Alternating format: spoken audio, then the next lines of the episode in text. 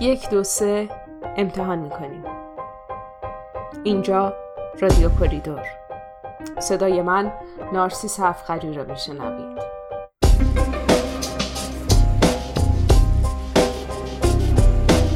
سلام. امیدوارم سالم باشید یا اگر خانه نخواسته بیماری دارید در مسیر بهبود باشید. امروز اولین قسمت از فصل دوم برنامه رو کنارتون شروع می‌کنیم. توی این فصل قصد داریم که بیشتر در مورد انواع سرطان با جزئیات حرف بزنیم. طبق روال فصل قبل هر از گاهی مهمان خواهیم داشت. یه بخش دیگه به برنامهمون اضافه شده به اسم بخش کتابخانی. مریم شکرزاد با همون خواهد بود روانشناس در حوزه سرطان که هر یک ماه یک بار یک کتابی رو لطف می‌کنه معرفی می‌کنه یه قسمت هایی رو ازش برامون می‌خونه.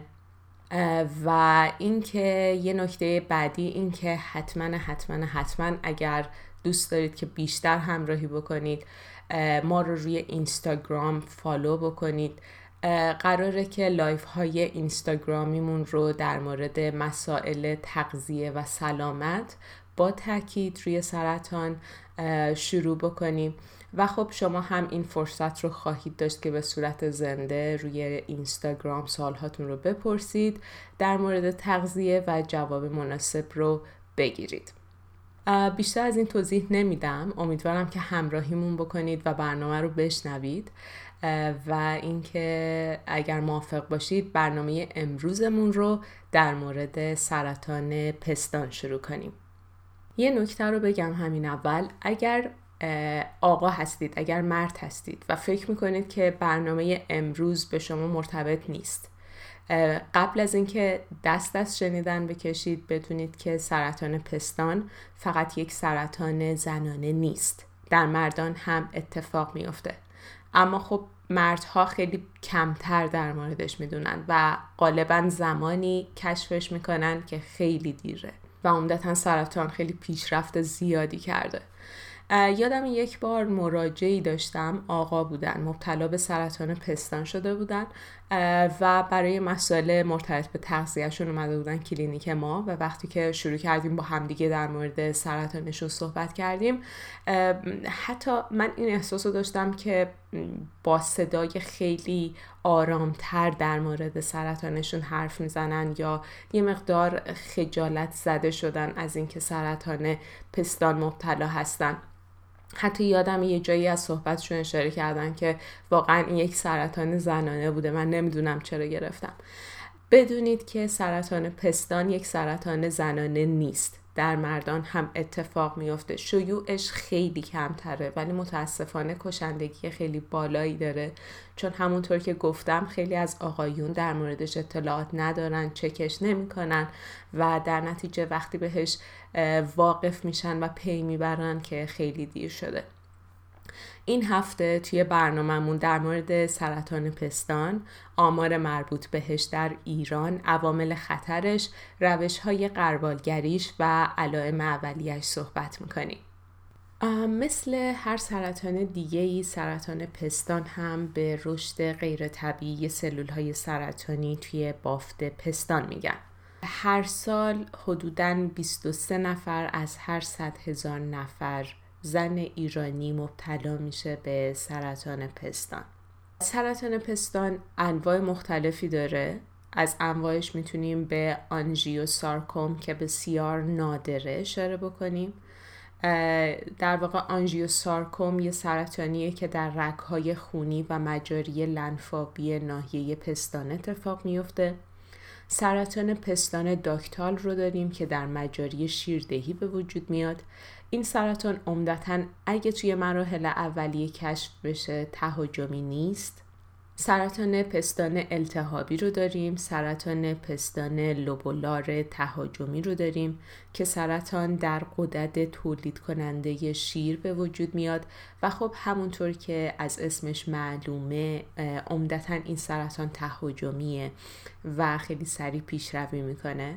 سرطان پستان پاژه رو داریم.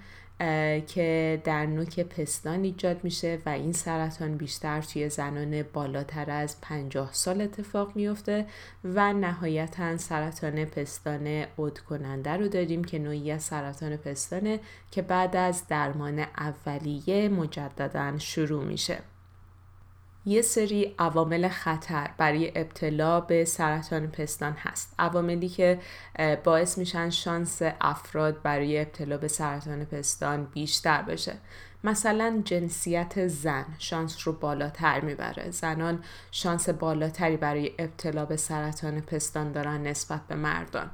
افزایش سن یه مورد دیگه هست. هر چقدر سنمون بالاتر میره کلا شانسمون واسه ابتلا به انواع سرطان و همینطور سرطان پستان بیشتر میشه. تاریخچه خونوادگی برای ابتلای خود شخص یا یکی از افراد خونوادش به سرطان. اگر که مادرتون، خواهرتون و یا دخترتون خصوصا توی سنین جوانی به سرطان پستان مبتلا شده باشن عمدتا شانس شما واسه ابتلا بیشتر میشه. مورد بعدی ابتلا به سندروم های ارسی سرطان پستانه. ما ژن هامون رو از والدینمون به ارث می‌بریم. حالا گاهی وسط این ژن هایی که به ارث می‌بریم ازشون ژن های مربوط به سرطان رو هم به ارث می‌بریم. توی قسمت دهم به طور مفصل نفیسه هیدرزاده برای ما این مورد رو توضیح داد. اگر که نشنیدید اون قسمت رو حتما بهتون توصیه می‌کنم که برید و قسمت دهم رو گوش بدید. یه سری عوامل دیگه هم داریم مثل چاقی و اضافه وزن. واسه همین خیلی مهمه که همیشه سلامتتون رو حفظ کنین. اگر وزنتون بالاه به متخصص تغذیه مراجعه بکنید وزنتون رو کم بکنید. رژیم غذاییتون رو متعادل نگه دارید. و فعالیت فیزیکی رو به برنامهتون اضافه بکنید و البته که از الکل و نوشیدنی های الکلی هم پرهیز بکنید. مورد بعدی بلوغ زودرس و یائسگی در سنین بالاتره. زنانی که در کمتر از دوازده سالگی پریودشون شروع میشه یا زنانی که تا سنین بالا یائسه نمیشن شانسشون برای ابتلا به سرطان پستان طبق تحقیقات بیشتر بوده.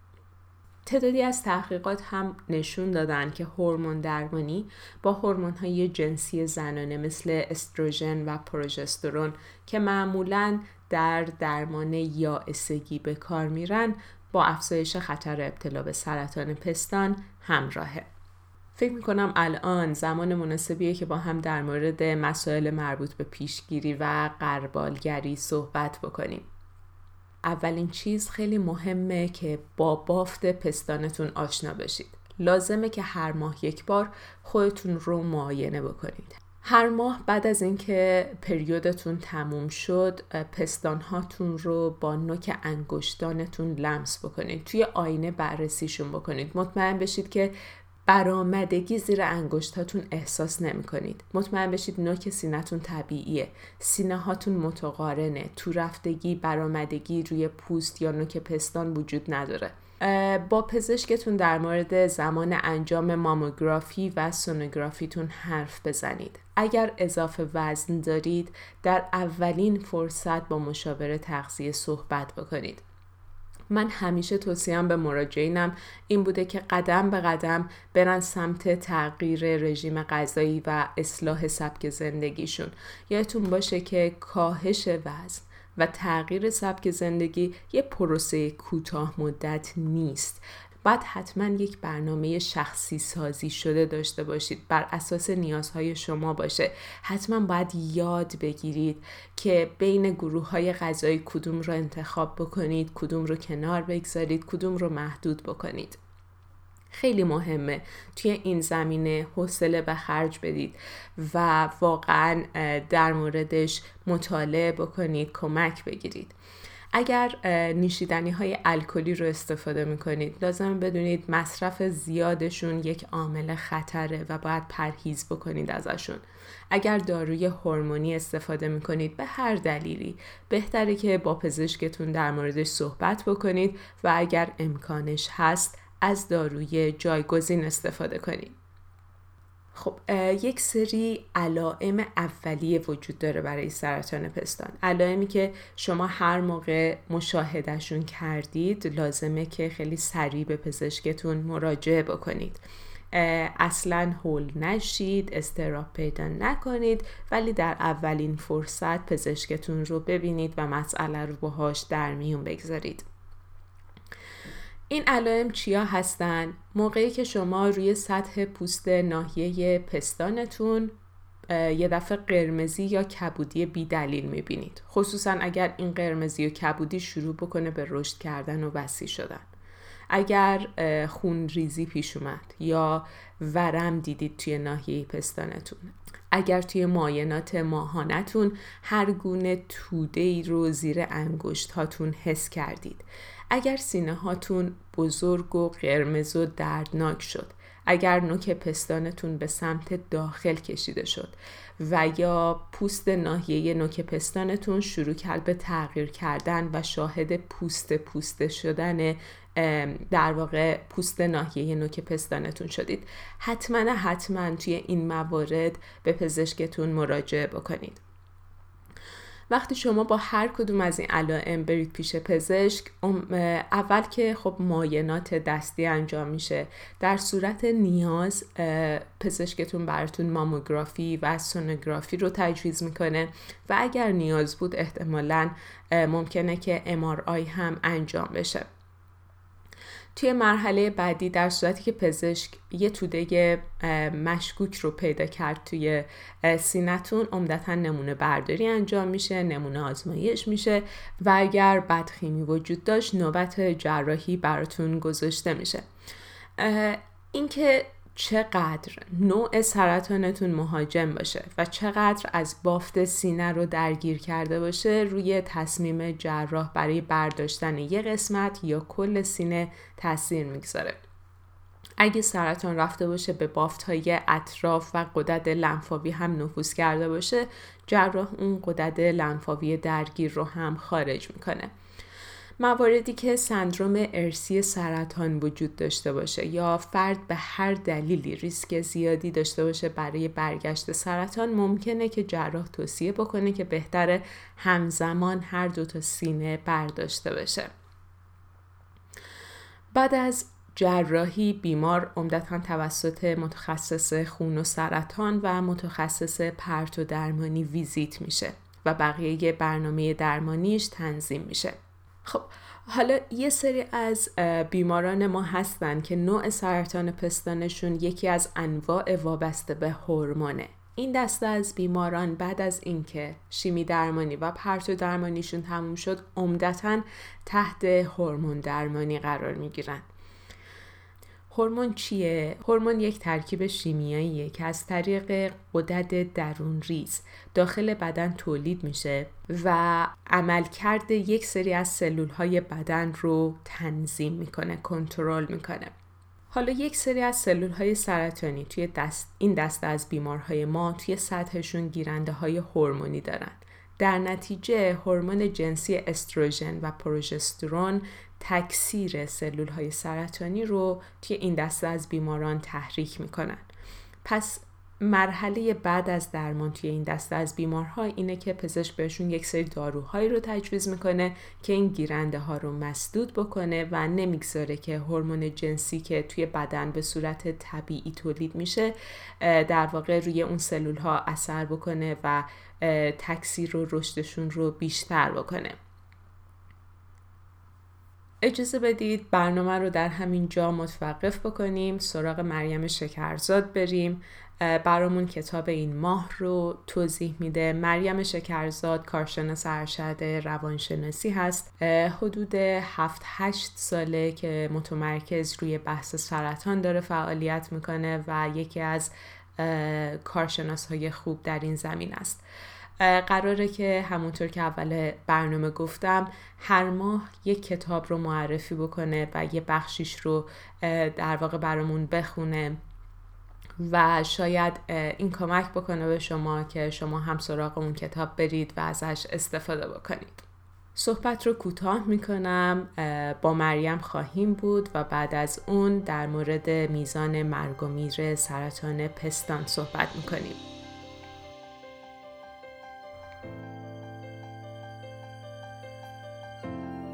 امروز کنارتون هستم با خانش بخشی از کتاب سیلی واقعیت نوشته راس هریس و ترجمه دکتر علی صاحبی و مهدی اسکندری این کتاب توسط نشر سایه سخن و در 326 صفحه منتشر شده.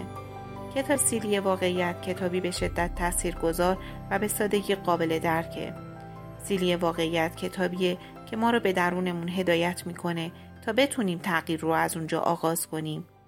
راس هریس به راستی موهبتی عزیز به ما عطا کرده و او در این کتاب برامون میگه چطور در طول سفر خود به درون طوفان‌ها و آرامش‌های زندگی همچنان آگاه باقی بمونیم.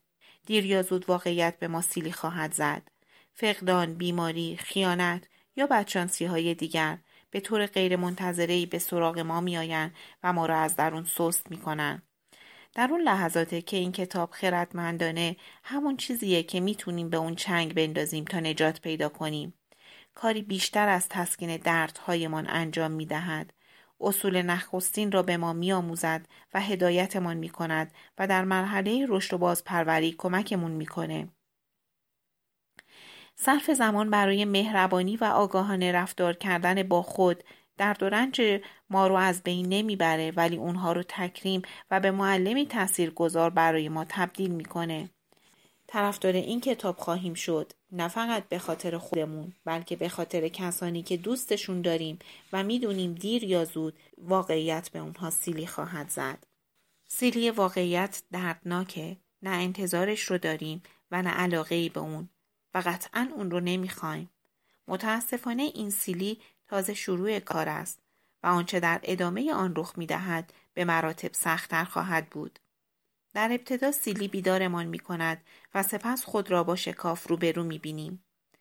من این مسئله را شکاف واقعیت نامیدم زیرا در یک سمت واقعیتی قرار دارد که حقیقت زندگی ماست و در سمت دیگر واقعیتی که تمایل داریم آن را داشته باشیم.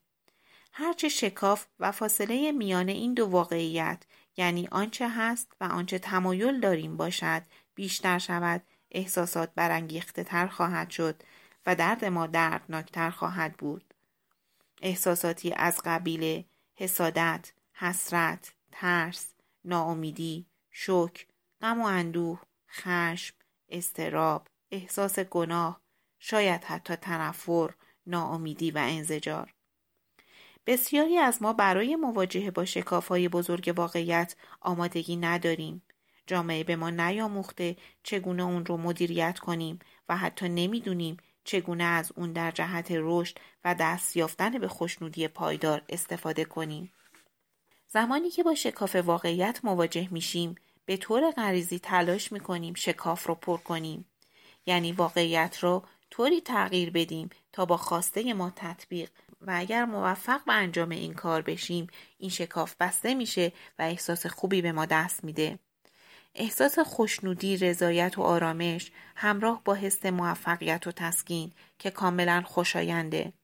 اگر راهی ما را به خواسته های خود در زندگی میرساند و این راه فعالیتی مجرمانه برخلاف ارزش های اصلی یا مولد مشکلات بزرگتری نیست پس حرکت در این مسیر امری معقول به نظر می‌رسه. اما وقتی به آنچه که می‌خواهیم دست نمییابیم چه اتفاقی میافته؟ زمانی که نمی‌تونیم شکاف واقعیت رو پر کنیم باید چیکار کنیم؟ زمانی مقاله ای میخواندم که ادعا می‌کرد تمامی کتاب های خودیاری را می‌توان به دو گروه تقسیم کرد.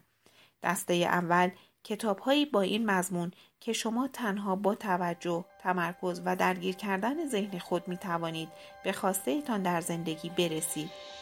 دسته دوم کتابهایی که می‌گویند شما نمی توانید به تمام خواسته های خود در زندگی برسید ولی همچنین می توانید یک زندگی غنی و ارزشمند داشته باشید. کتاب سیلی واقعیت قطعا در دسته دوم قرار می گیرد.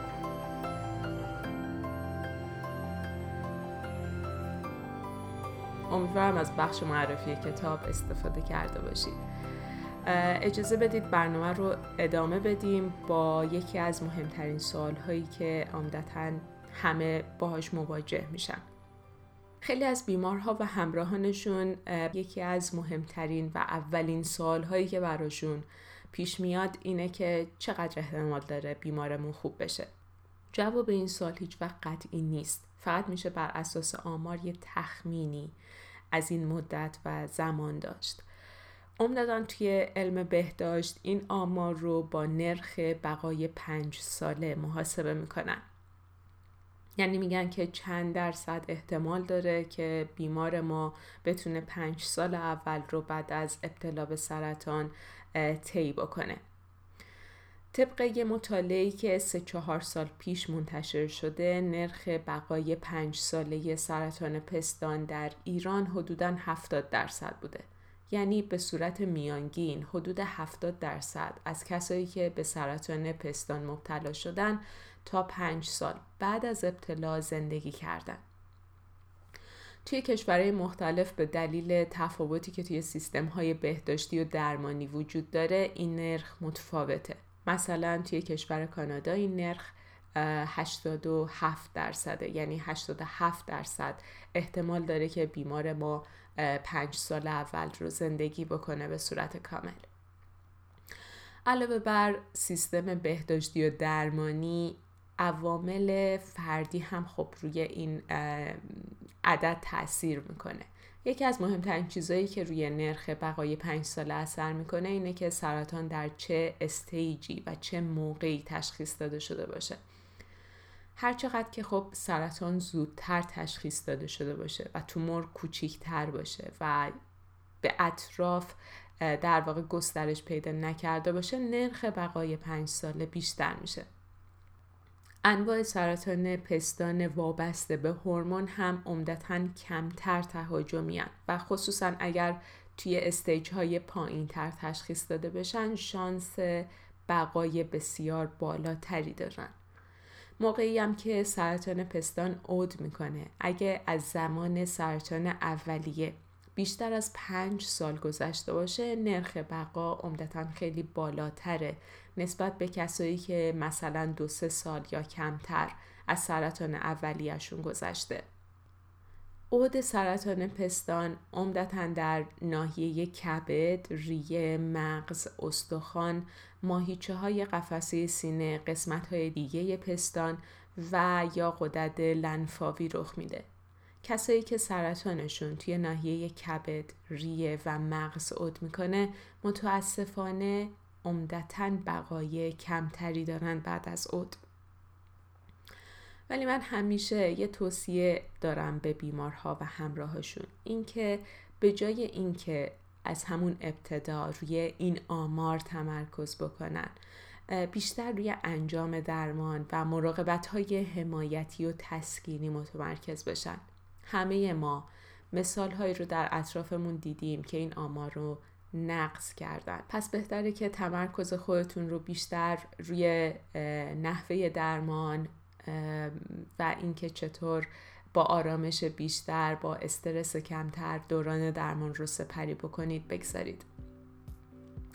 امیدوارم از برنامه امروز استفاده کرده باشید. می‌تونید برنامه قبلی رو روی تلگرام و یا app های مخصوص شنیدن پادکست مثل Stitcher، iTunes، Google Play، Castbox و یا شنوتو بشنوید. مثل همیشه می‌تونید سوالهاتون رو در مورد سرطان برای من بفرستید تا با هم در برنامه بعد مرورشون بکنیم. اگر می‌خواید اسپانسر برنامه ما باشید در شبکه های مختلف اجتماعی بهمون یه پیغام بدید و در این مسیر همراهیمون کنید.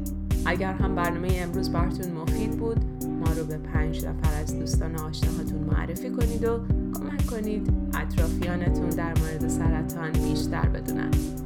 ممنونم از تیممون در کریدور که کمک کردن تا امروز شما صدای من رو بشنوید.